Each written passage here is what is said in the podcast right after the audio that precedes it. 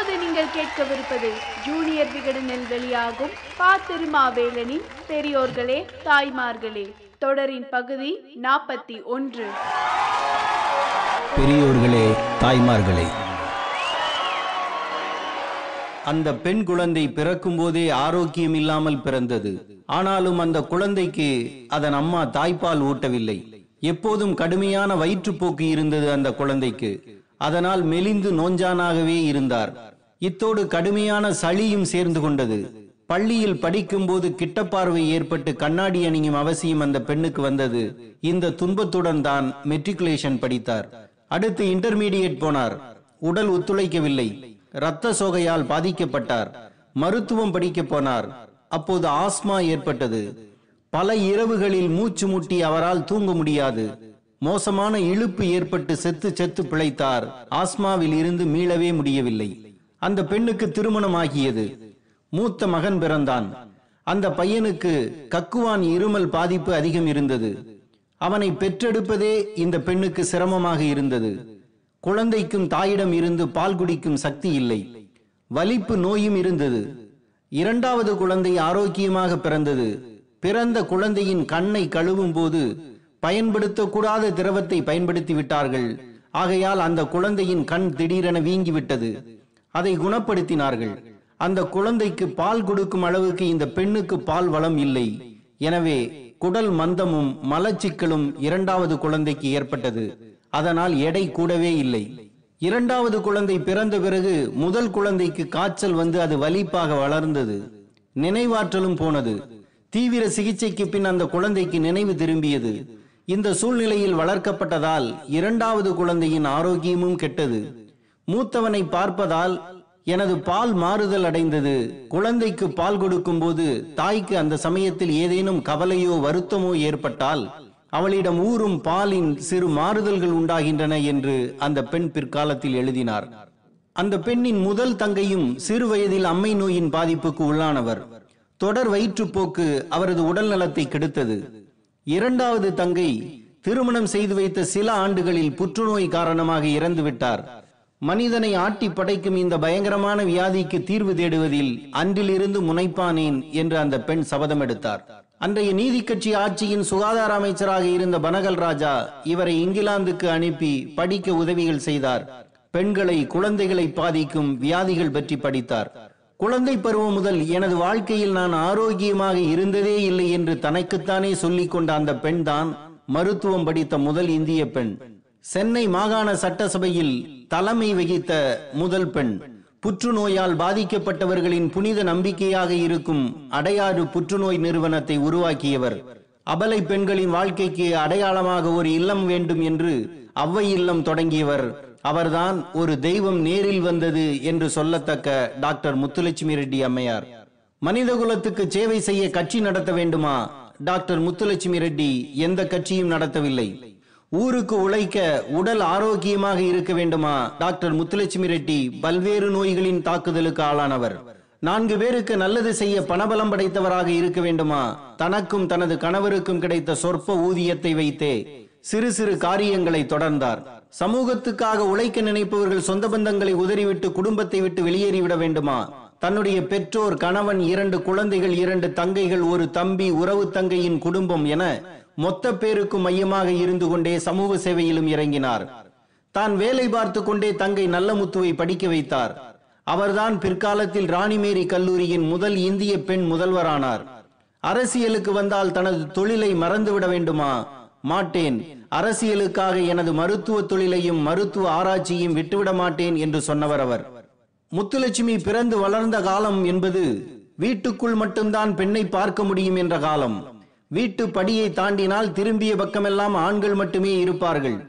சென்னை மருத்துவக் கல்லூரி ஆண்களால் நிரம்பி இருந்தது. இருந்த பெண்களும் ஐரோப்பியர்களாக இருப்பார்கள். திரை போட்டு மூடிய வாகனத்தில் நான் போவேன் என்கிறார் முத்துலட்சுமி. அந்த காலத்தில் படிக்க செல்லும் பெண்களை தெருவில் நின்று கிண்டல் செய்வார்களாம். கல்லூரி பேராசிரியர் கர்னல் ஜிப்ஃபோர்ட் தனது வகுப்பில் மாணவிகளை உட்காரவே விடமாட்டார். அறுவை சிகிச்சை பாடத்தில் முழு மதிப்பெண்ணை முத்துலட்சுமி பெற்ற பிறகுதான் பெண்களும் தனது வகுப்புக்குள் வரலாம், உட்காரலாம் என்று மனம் மாறி இருக்கிறார். முத்துலட்சுமி மருத்துவ பட்டம் பெற்றபோது சென்னை மருத்துவக் கல்லூரியின் வரலாற்றில் இது பொன்னான நாள் என்று எழுதினார் கர்னல் ஜிப்போர்டு. எழும்பூர் மருத்துவமனையில் அதுவரை பெண் மருத்துவரே இல்லை. முதல் பெண் மருத்துவராக முத்துலட்சுமி உள்ளே நுழைகிறார். மருத்துவ உயர் படிப்புக்கு பாரிஸ் சென்றவருக்கு அந்த துறையோடு சமூக சேவையும் சீர்திருத்தமும் சேர்த்து பார்க்கும் சிந்தனை ஏற்பட்டது. இதில் மிக முக்கியமானது தேவதாசி முறை ஒழிப்பு. தேவரடியார், பதியிலார், வேசையர், தாசிகள், கணிகைகள், நர்த்தகி, நடனமங்கை என பல்வேறு பெயர்கள் சூட்டப்பட்ட பரிதாப பெண்கள் கோயிலுக்கு அர்ப்பணிக்கப்பட்டார்கள். இந்த பெண்களுக்கு உடலில் திரிசூலம், ரிஷபகாலை, சங்கு, சக்கரம் போன்ற ஏதாவது ஒரு முத்திரை பதிக்கப்படும்.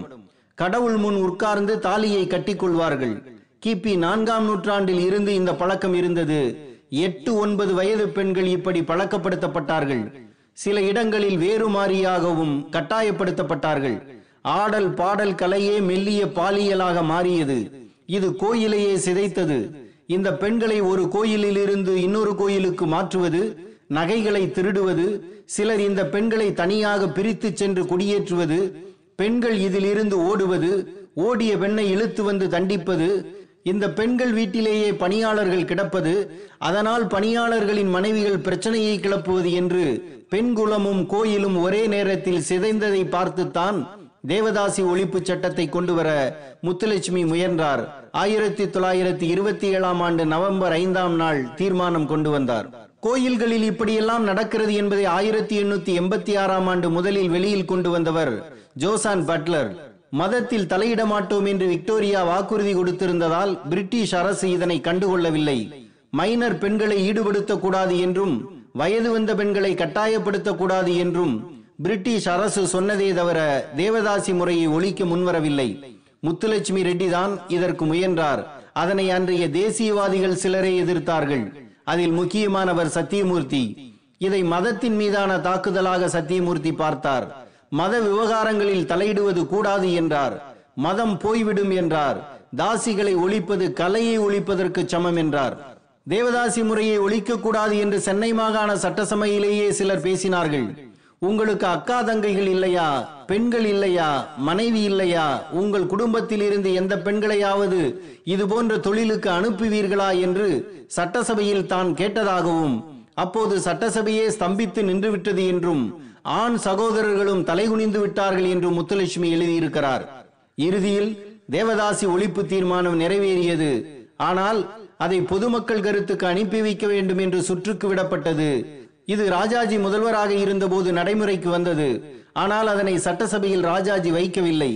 நம் நாட்டின் சுதந்திரத்திற்காக நிறைய தியாகங்களை ராஜகோபாலாச்சாரியார் செய்திருந்தாலும் சமூக சீர்திருத்தத்தை பொறுத்தவரை, முக்கியமாக பெண் விடுதலையை பொறுத்தவரை அவர் ஒரு பழமைவாதி, மாற்றத்தை விரும்பாதவர் என்று எழுதியிருக்கிறார் முத்துலட்சுமி. ஓமந்தூர் ராமசாமி அமைச்சரவையில் தான் ஆயிரத்தி தொள்ளாயிரத்தி நாற்பத்தி ஏழாம் ஆண்டு இந்த சட்டம் அமலானது. பெண்கள் தங்களுக்கான கொடுமையை முறியடிக்க பெண்கள் தான் முயற்சிக்க வேண்டும். என்னை போன்ற ஆண்கள் அதை ஒழிக்க முயல்வது கூட வீண்தான் என்றார் காந்தி. ஆண்களால் பெண்களுக்கு விடுதலை கிடைக்காது, பூனைகளால் எலிகளுக்கு விடுதலை கிடைக்குமா என்று கேட்டார் பெரியார். பெண்ணுக்கான விடுதலை என்பது பெண்களின் கையிலேயே இருக்கிறது. அதில் தான் பெண்ணின் பெருமையும் இருக்கிறது. ஆண் அமைச்சர்களுக்கு இணையாக பெண் அமைச்சர் கமிஷன் வாங்குகிறார்.